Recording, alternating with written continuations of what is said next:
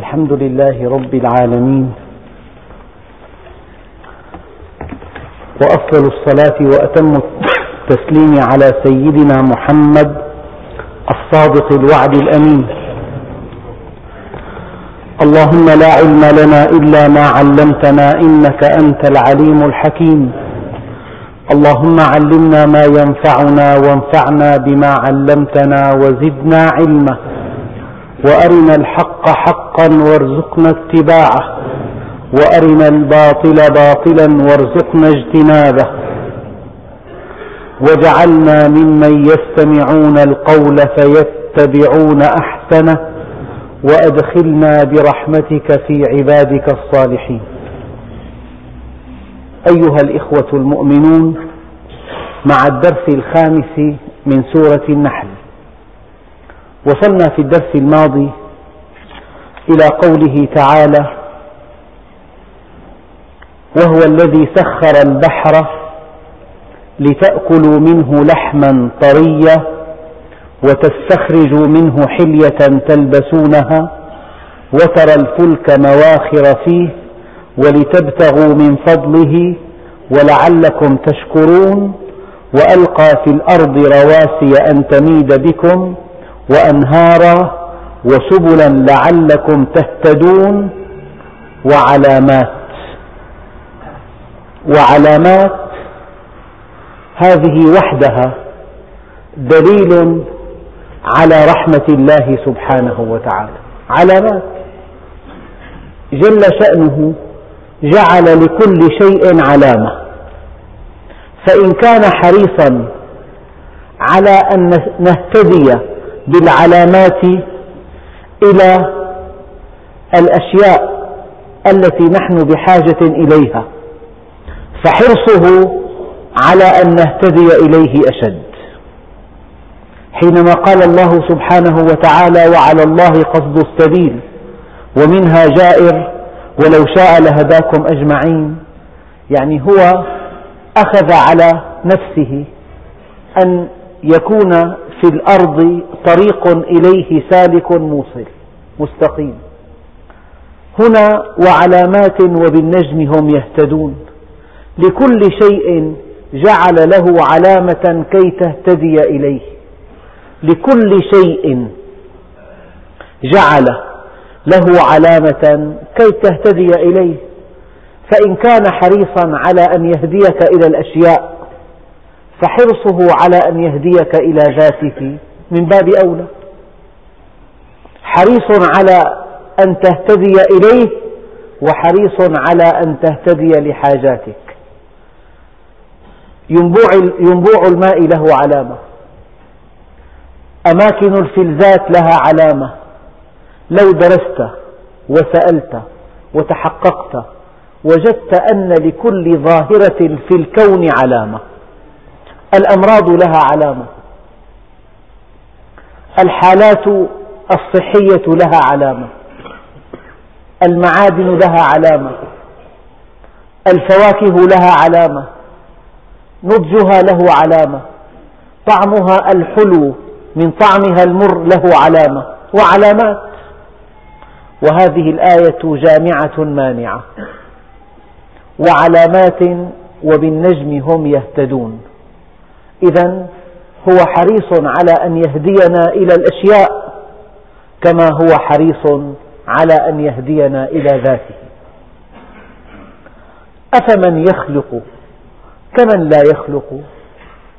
أفلا تذكرون؟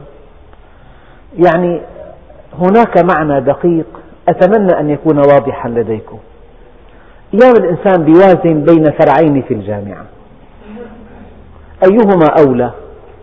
أن أكون طبيبا أم مهندسا؟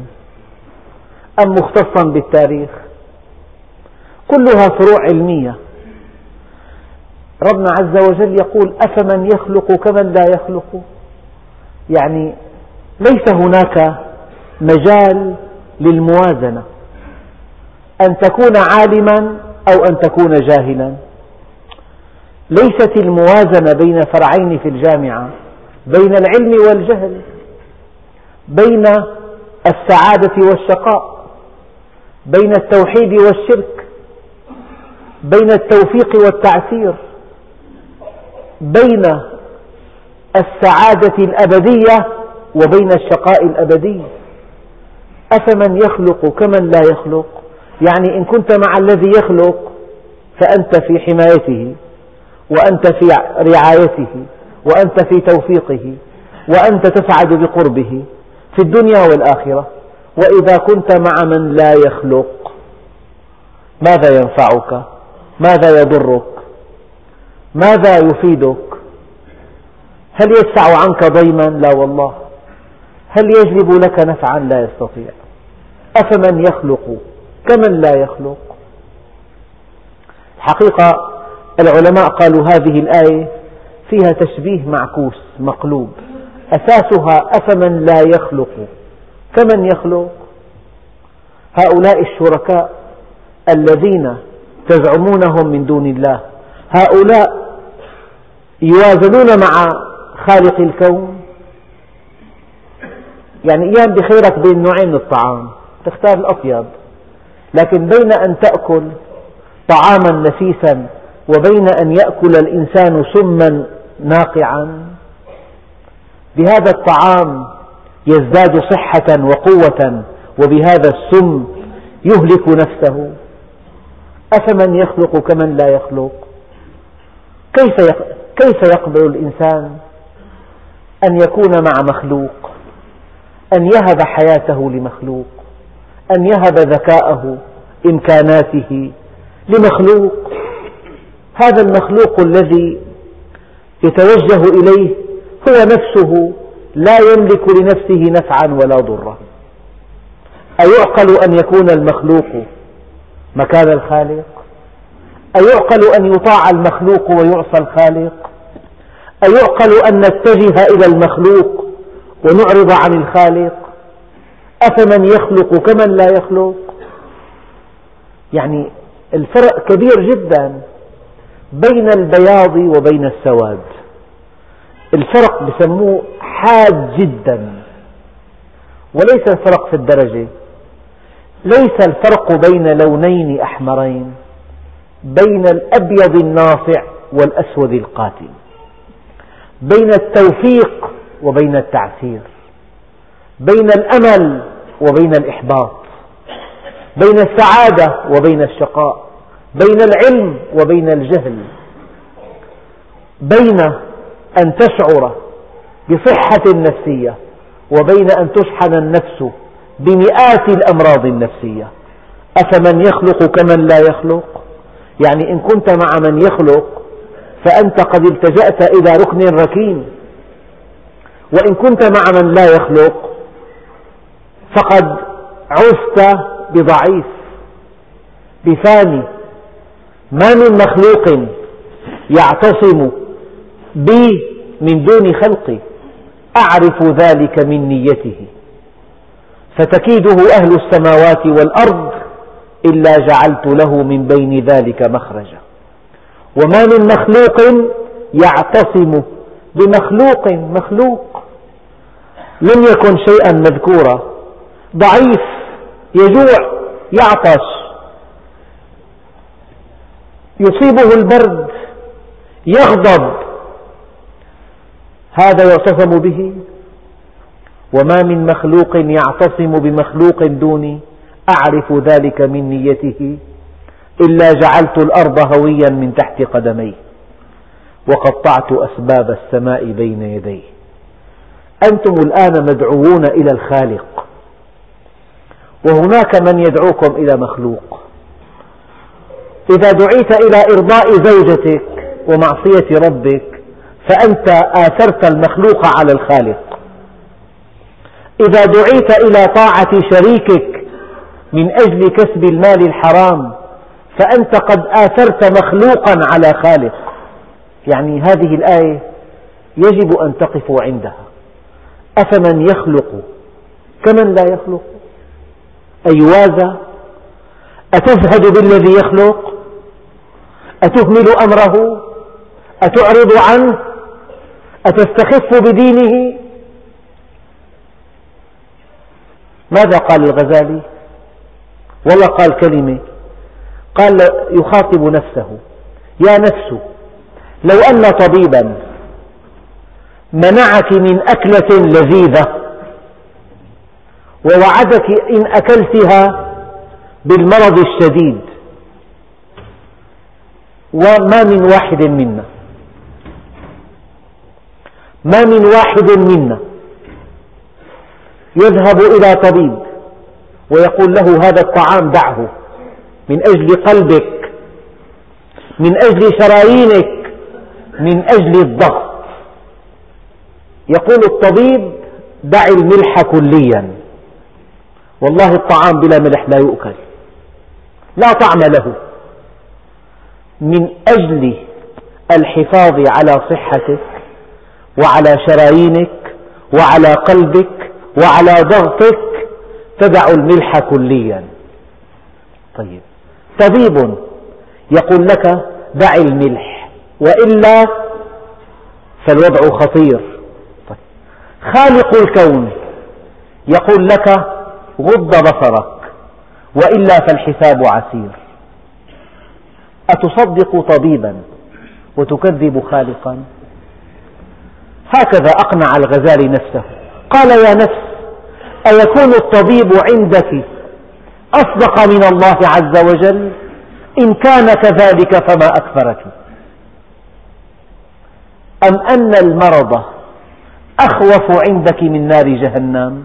إن كان كذلك فما أجهلك؟ بالمنطق أيكون الطبيب أصدق من الله عز وجل؟ أيكون إنسان يمنع شيئا. فينفذ أمره بحذافيره. أيكون هذا الإنسان الذي منع شيئا؟ أيكون أصدق عندك من رب العالمين؟ من رافع السماوات بغير عمد؟ إن كنت كذلك إن كانت النفس كذلك فما أكثرها؟ أو أن يكون المرض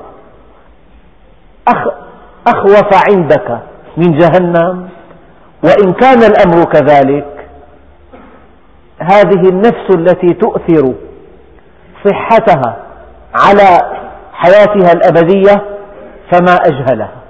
أفمن يخلق؟ كمن لا يخلق؟ أفلا تذكرون؟ وإن تعدوا نعمة الله لا تحصوها إن الله لغفور رحيم. هون في نقطة دقيقة.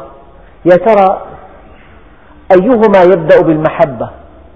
الإنسان يحب ربه أولا أم أن الله سبحانه وتعالى يحب العبد أولا؟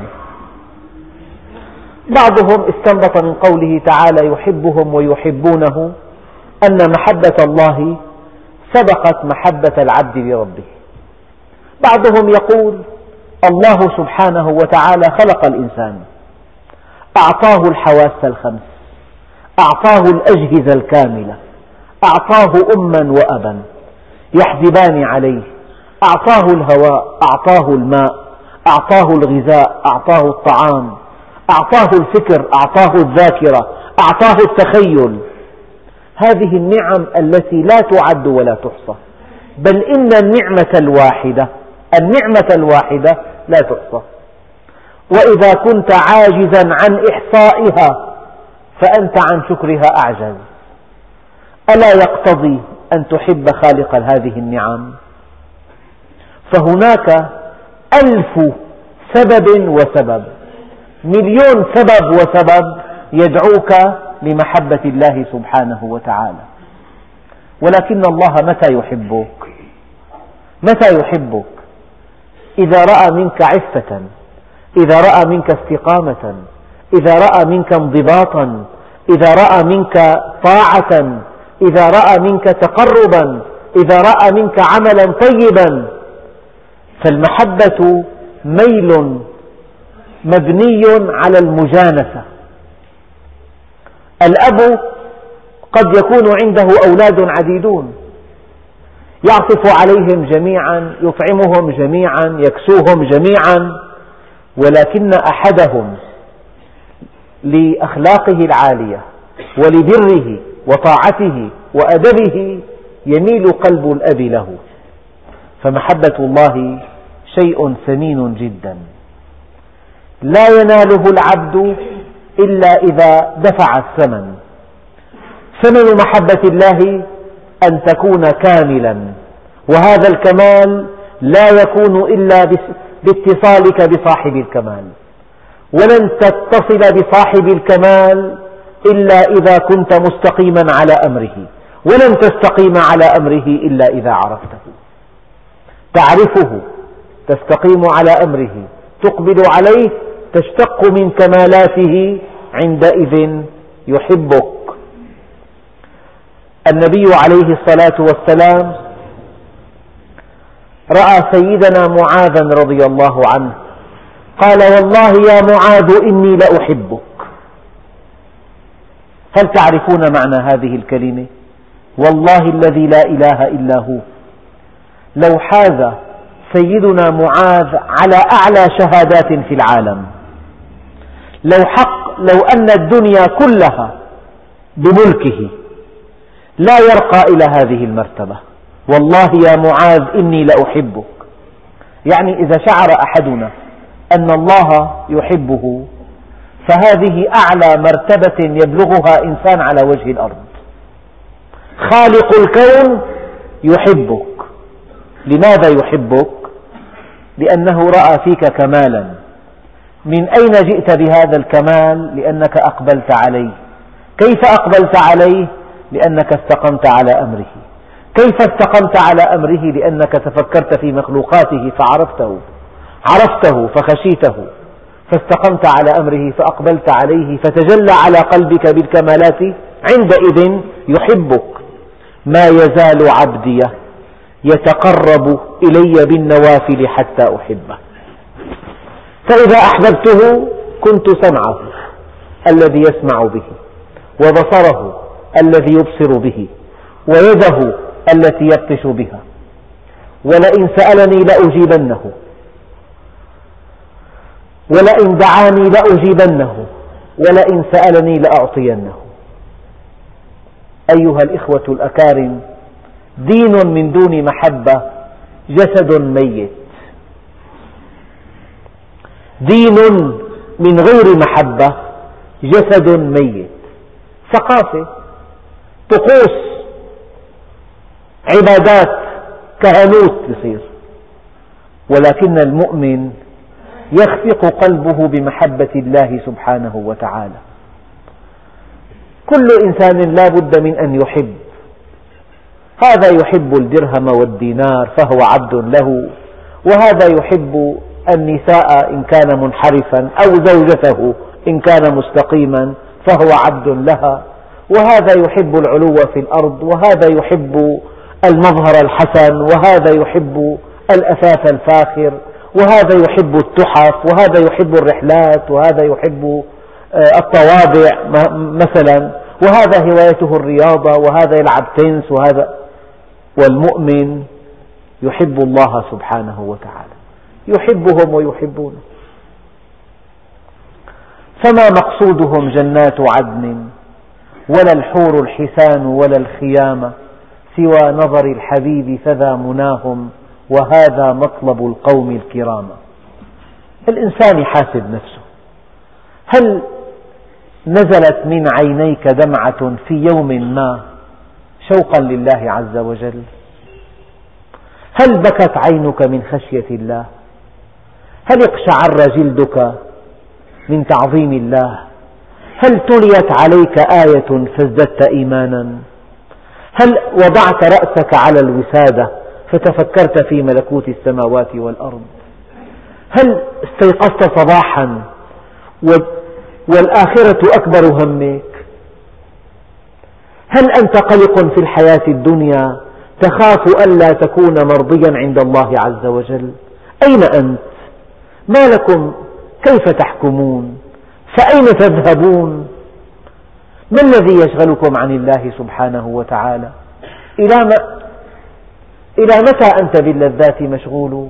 وأنت عن كل ما قدمت مسؤول؟ تعصي الإله وأنت تظهر حبه. ذاك لعمري في المقال بديع. لو كان حبك صادقا لأطعته. إن المحب لمن يحب يطيع. وإن تعدوا نعمة الله لا تحصوها. ذكرت في الدرس الماضي أن إعجاز هذه الآية أن النعمة الواحدة لو أمضيت حياتك كلها في تعداد فوائدها لانقضت حياتك ولم تنقض فوائدها. فإذا كنت عاجزا عن إحصاء النعم فأنت عن شكرها أعجز. وإن تعدوا نعمة الله لا تحصوها إن الله لغفور رحيم. غفور على ماذا؟ على عجزكم عن إحصائها وعلى عجزكم عن شكرها. والله يعلم ما تسرون وما تعلنون. هذه الآية والله يعلم ما تسرون وما تعلنون. واضحة كالشمس. لكن في معاني خلف السطور في استنباطات دقيقة. الله سبحانه وتعالى يعلم الذي تعلنه للناس ويعلم الذي تخفيه في نفسك. وإذا كان الله يعلم فمن باب أولى أنه يحاسب. الذي يعلم يحاسب.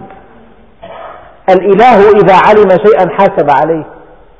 فأنت محاسب على ما تسر وعلى ما تعلن. يعني إذا أعلنت لهذا الصانع أنك سوف تدخله في في شركة هذا المحل.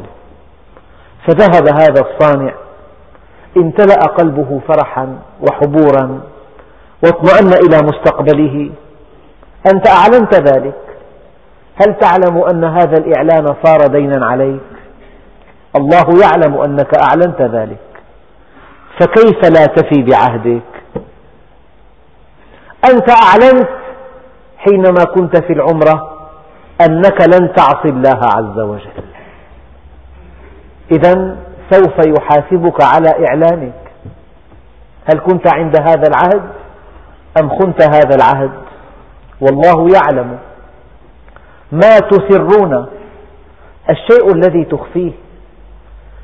شاركت هذا الإنسان وفي نيتك أن تتعلم منه هذه الصنعة. فإذا أتقنتها وضعته خارج المحل. لذلك احتطت مسبقا بأن تسجل آجار المحل باسمك وحدك. وقلت له وقتها القضية شكلية جدا لا قيمة لها. وأنت تضمر في نفسك أن تستقل بالمحل. والله يعلم ما تسرون وما تعلنون. تزوجت هذه المرأة لما لها من أموال طائلة لكنها تكبرك سنا وفي نيتك أنك إذا حصلت من أموالها شيئا ثمينا عندئذ تفتعل معها مشكلة وتفجر الوضع إلى أن تطلقها.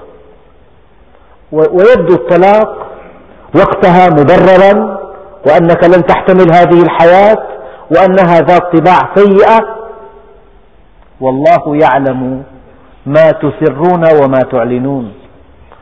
هذا الذي يتزوج امرأة وفي نيته أن يطلقها لو أمضى معها ثلاثين عاما فهذه الأعوام الثلاثون يمضيها معها زنا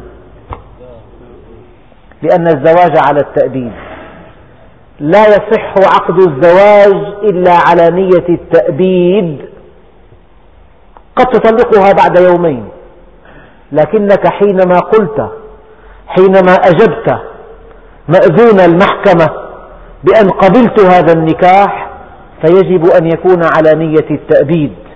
والله يعلم ما تسرون وما تعلنون. لذلك المؤمن نفسه صافية كالثلج. بيضاء نقية. لماذا بيضاء نقية؟ لأنه يعلم أن الله يراقبه وأن قلب الإنسان منظر الله عز وجل. إن الله لا ينظر إلى صوركم ولكن ينظر إلى قلوبكم وأعمالكم. يوم لا ينفع مال ولا بنون إلا من أتى الله بقلب سليم. الله سبحانه وتعالى ناظر دائما إلى قلبك في احتيال في مخادعة في غش في نوايا سيئة في موقف, موقف يعلن عنه موقف خاص ضمني في ازدواجية في المواقف في تملق في نفاق في تدليس في مخاتلة في ابتسامة صفراء وفي القلب حقد دفين. كل هذا يعلمه الله عز وجل وسيحاسب عليه. فافعل ما بدا لك. قال تعالى اعملوا ما شئتم. اعملوا ما شئتم. البر لا يبلى والذنب لا ينسى والديان لا يموت. اعمل ما شئت كما تدين تدان. لذلك قال بعضهم الله سبحانه وتعالى رب النوايا. رب النوايا. زار رجل بستانين على ضفة نهر واحدة. والذي زرع البستانين رجل واحد والخبرات واحدة والماء واحد وكل شيء فيه مشترك. بستان يكاد القمح يزيد ارتفاعه عن ارتفاع الإنسان والثاني لا يزيد طول سوق القمح عن أربعين سنتيمتر. فسأل هذا الرجل الزائر ما السر في هذين البستانين؟ بعد بحث وتدقيق وبعد اطلاع واستحلاف وجد أن البستان الأول يملكه رجل له أولاد أخ أيتام في نيته أن يعطيهم نصف المحصول. فأنبت الله له القمح مضاعفا. الله رب النوايا. والبستان الثاني لرجل مرادي. يقرض الناس ويبتز أموالهم. فأتلف الله له المحصول. الله رب النوايا. أخطر شيء في الدين هذا القلب. إنما الأعمال بالنيات. وإنما لكل امرئ ما نوى. فمن كانت هجرته إلى الله ورسوله فهجرته إلى الله ورسوله. ومن كانت هجرته إلى دنيا يصيبها أو امرأة ينكحها فهجرته إلى ما هاجر إليه. هذه الآية فيها تهديد. والله يعلم ما تسرون وما تعلنون. يعني يلزم عن علمه العقاب الحساب الجزاء التوفيق التعسير الهلاك. والذين يدعون من دون الله لا يخلقون شيئا وهم يخلقون. هؤلاء الأصنام إن كانوا أحجارا. وهؤلاء الأصنام إن كانوا من نوع آخر. كل جهة تعبدها من دون الله كل جهة تعبدها من دون الله هي مما تنطوي تحت هذه الآية.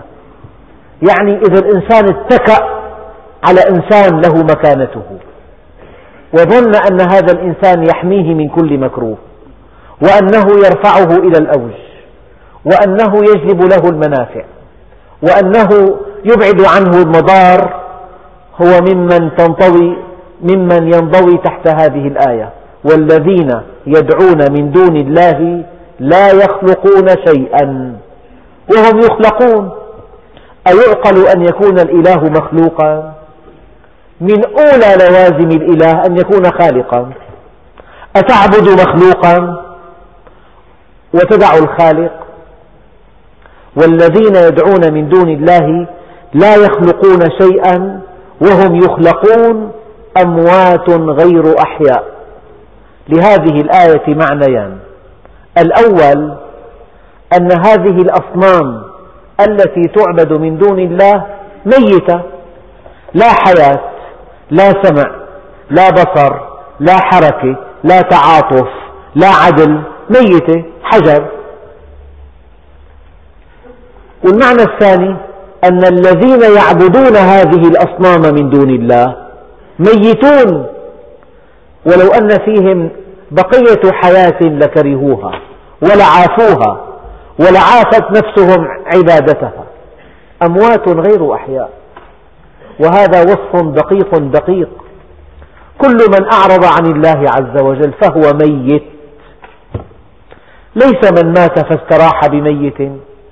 فالموت والحياة يأخذ معنى آخر. حياة القلب بمعرفة الرب. وموته بجهله. غذاء الروح الاتصال بصاحب بخالق الكون وموتها انقطاعها عنه. لذلك ربنا سبحانه وتعالى قال أموات غير أحياء. وما يشعرون أيان يبعثون. هي آية دقيقة. يعني زمام المبادرة ليس بأيديهم. أنت بتقول أنا بعد عشر سنوات سأفعل كذا وكذا. كلام في غباء هذا. ليست الأمور بيدك. من يضمن لك بعد هذه السنوات أن تبقى حيا؟ وما يشعرون أيان يبعثون؟ حينما يأتي الأجل يتعطل كل شيء. إن الطبيب له علم يدل به. إن كان للناس في الآجال تأخير. حتى إذا ما انتهت أيام رحلته حار الطبيب وخانته العقاقير. وما, وما يشعرون أيان يبعثون. من منا يضمن أن يعيش إلى ساعة قادمة؟ أناس كثيرون كانوا معنا والله بالعشرات الآن تحت أطلاق الثرى. حينما كانوا معنا أكانوا يتوقعون أنه لن يمضي هذا العام إلا وهم تحت أطلاق الثرى؟ لا والله. وما يشعرون أيان يبعثون؟ جلست مع أناس كثيرين. جاء أجلهم. حينما كنت معهم حدثوني عن أعمال سوف يفعلونها بعد سنوات طويلة. هم الآن تحت الثرى. فموضوع الموت لحكمة بالغة أخفى الله ميعاده عن الإنسان. لا يدري. يا ترى هل يأتي عليه رمضان آخر؟ هل يدرك عيد الفطر وعيد الأضحى؟ هل يدرك الشتاء القادم؟ هذا البيت الذي وقع عقده على الخارطة هل يراه في الطابق الثالث أم يموت قبل أن يراه؟ ما بيعرف هذا الذي اشتراه هذا البيت هل يسكن فيه؟ لا ندري. هذه الزوجة التي عقد قرانه عليها هل يزف إليها؟ ما بيعرف كم من إنسان مات قبل عرسه؟ هذه الشهادة الدكتوراه التي حصلها في بلد أجنبي هل يتاح له أن يعود إلى بلده؟ وينادى باسم دكتور قد يموت في الطائرة. قد يموت هناك. قد يموت قبل إعلان النتائج. وما يشعرون أيان يبعثون. لا, لا يدري. فالإنسان لا يعرف متى يموت. هل يموت في هذا البيت؟ إذا مات في هذا البيت أين يغسل؟ هل يموت في بيته أم في الطريق؟ هل يموت صباحا أم مساء أم في منتصف الليل؟ هل يموت فجأة أو بعد مرض طويل؟ إذا مات أين يدفن؟ في المقابر الجديدة أم في القديمة؟ الله أعلم. وما يشعرون أيان يبعثون. إلهكم إله واحد. هذه الآية أيضا دقيقة جدا. الإله هو المسير. مسير الأرض واحد. أردت أن أوضح هذه الآية بمثل. يعني أنت حينما تركب هذه السيارات العامة كان هناك جاب يقطع للركاب ثم حلت الآلة محل الجبات. لو سافرت إلى محافظة نائية ووجدت النظام نفسه مطبقا هناك. معنى ذلك أن كل هذه الشركات شركات النقل تدار من العاصمة. فهذا الذي وجدته في هذه المحافظة يشبه ما وجدته في دمشق. إذا هناك إدارة عامة مركزية تعمم هذه الأوامر. يعني أحيانا الإنسان يشعر أن هذا الإجراء على مستوى القطر وأن الذي أمر به واحد. مثل بسيط. يجب أن تعلم علم اليقين أن كل شيء في الأرض في بلدنا وفي غير بلدنا. الرياح الأمطار الثلوج الزلازل البراكين غزارة الأمطار غزارة النبات عوامل المرض الفيروسات كل شيء يدار بيد, بيد واحدة. وإلهكم أيها البشر مسيركم حركة الأرض حول نفسها حول الشمس الليل والنهار الشمس والقمر الصيف والشتاء والخريف والربيع الأمطار الرياح العواصف الزلازل الصواعق إنبات النبات. علاقتنا ببعضنا هذا أقوى من هذا هذا قوي على هذا هذا قهر هذا. وإلهكم إله واحد. في آية أخرى لا إله إلا هو الرحمن الرحيم. يعني هذه الآية تبث في النفس الطمأنينة. يعني أمور الكون كلها صغيرها وكبيرها جليلها وحقيرها. بيد, بيد واحدة. يد الله فوق أيديهم. وما رميت إذ رميت ولكن الله رمى. إليه يرجع الأمر كله فاعبده. وهو الذي في السماء إله وفي الأرض إله. وهو معكم أينما كنتم. ما يفتح الله للناس من رحمة فلا ممسك لها. وما يمسك فلا مرسل له من بعده. لو أن الأمة اجتمعت على أن ينفعوك بشيء لم ينفعوك إلا بشيء قد كتبه الله لك. ولو أن الأمة اجتمعت على أن يضروك بشيء لم يضروك إلا بشيء قد كتبه الله عليك.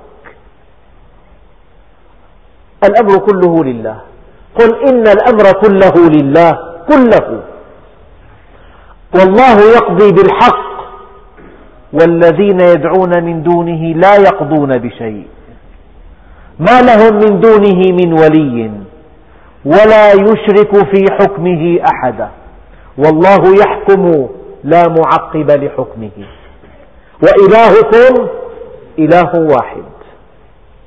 كل شؤونك زوجتك ممتازة بفضل الله عز وجل. مشاكسة بتقدير الله بهدف كبير.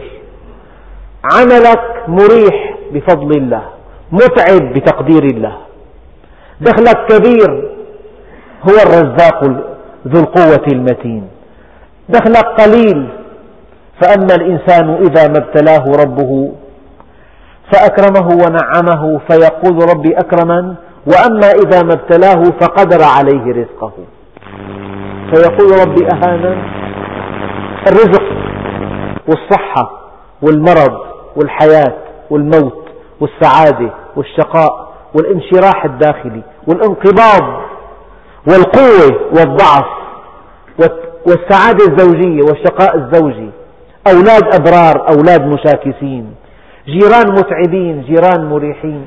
إليه يرجع الأمر كله. وإلهكم أيها العباد إله واحد. مركزي. كل شيء منه. هذا هو التوحيد. ما تعلمت العبيد أفضل من التوحيد. لذلك إذا قلت فلان فهذا شرك. علان شرك. أعطاني شرك. منعني شرك. قهرني شرك. ظلمني شرك. لا يخافن العبد إلا ذنبه. ولا يرجون إلا ربه. إذا كان ورقة زيتون سقطت من على الشجرة سر في حقل زيتون في أيام الخريف. وافتح ورقة واكتب. كم ورقة زيتون تسقط؟ ربنا عز وجل قال وما تسقط من ورقة إلا هو يعلمها. فإذا كان سقوط ورقة يعلمها. فمن باب أولى أنك إذا ضيق عليك هذا بعلمه وبتقديره وبرحمته.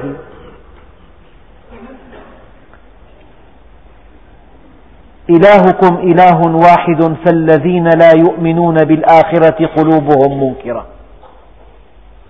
لم يؤمن بالآخرة أي لم يؤمن بيوم الحساب. وإن لم يؤمن بيوم الحساب أنكر اسم الحق. في الحياة قوي وضعيف عال وغير عال في الأرض. في الحياة غني وفقير. في الحياة صحيح ومريض. لا بد من يوم يحق فيه الحق. فإذا أنكرت هذا اليوم فقد أنكرت اسما من أسماء الله سبحانه وتعالى. فالذي ينكر يوم القيامة كأنه ينكر وجود الله عز وجل. يعني إذا آمنت بأن هناك إلها حقا عدلا لا بد من يوم يحاسب فيه الناس. الحمد لله رب العالمين الرحمن الرحيم مالك يوم الدين. من لوازم الإيمان بالله عز وجل الإيمان باليوم الآخر. كيف تؤمن بالله ولا تؤمن باليوم الآخر؟ إنك تلحد بأسمائه تلحد بعدالته تلحد بأنه سيجمع الناس ليوم لا ريب فيه تلحد بيوم الفصل بيوم الدين بيوم يقوم الناس لرب العالمين. إن يوم الفصل كان ميقاتا.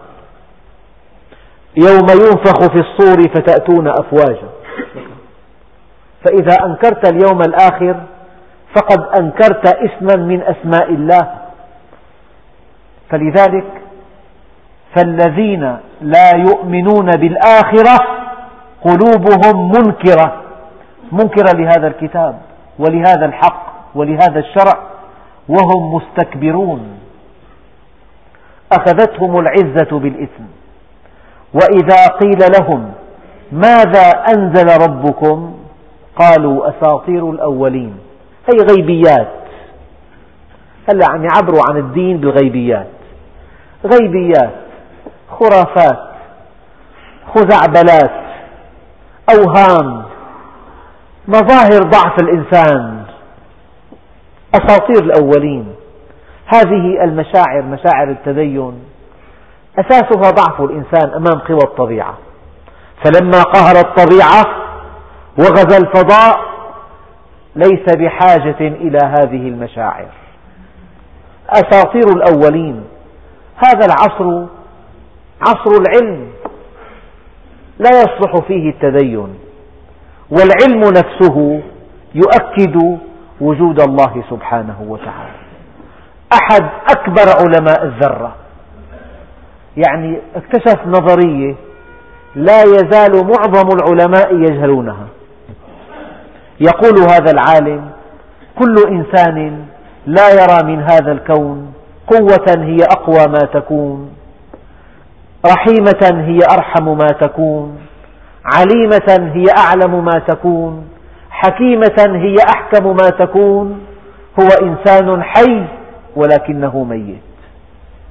وإذا قيل لهم ماذا أنزل ربكم قالوا أساطير الأولين ليحملوا أوزارهم كاملة يوم القيامة ومن أوزار الذين يضلونهم بغير علم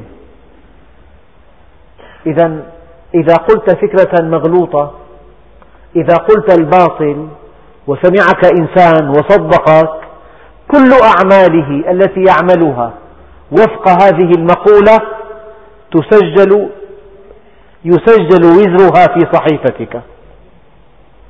أبدا. كل ضلالة تكتب على شخصين على قائلها وعلى سامعها. فإياك أن تقول ضلالا لأنك إذا فعلت ذلك سجل اسمه عليك.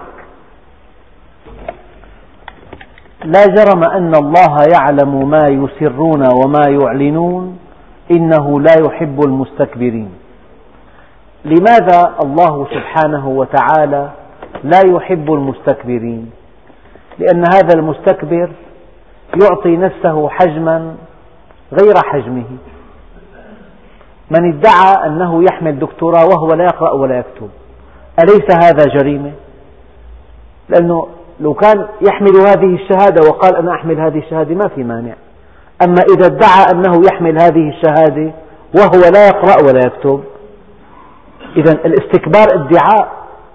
هذا الادعاء حجاب له عن الله عز وجل. المستكبر محجوب حجبه كبره واستكباره. فلذلك من علامات المؤمن التواضع ومن علامات غير المؤمن التكبر. فربنا عز وجل لا يحب المستكبرين.